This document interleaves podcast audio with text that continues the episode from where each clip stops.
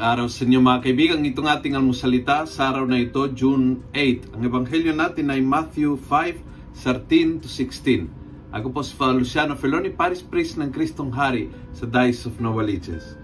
Sabi ni Jesus, "You are the salt of the earth. But if salt has lost its saltiness, how can it be made salty again? It has become useless. It can only be thrown away and people will trample on it." Don't lose your saltiness. Huwag sana mawala yung alab, yung passion, yung energy ng yung buhay. Tayo mga Kristiyano, supposed to be ang mga tao na nagbibigay ng passion, ng lakas, ng commitment.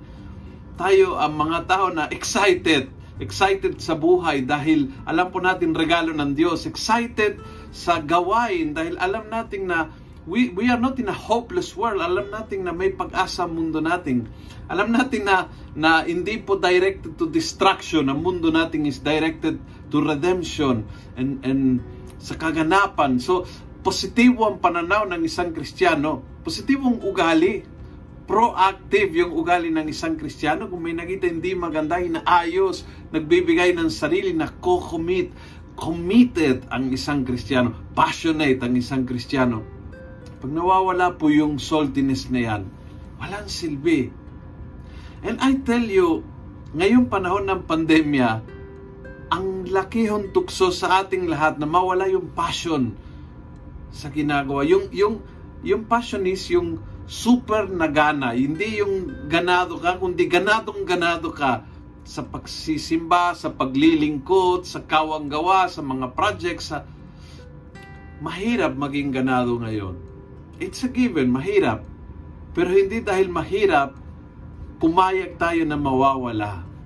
Fight for your passion. Fight for your commitment.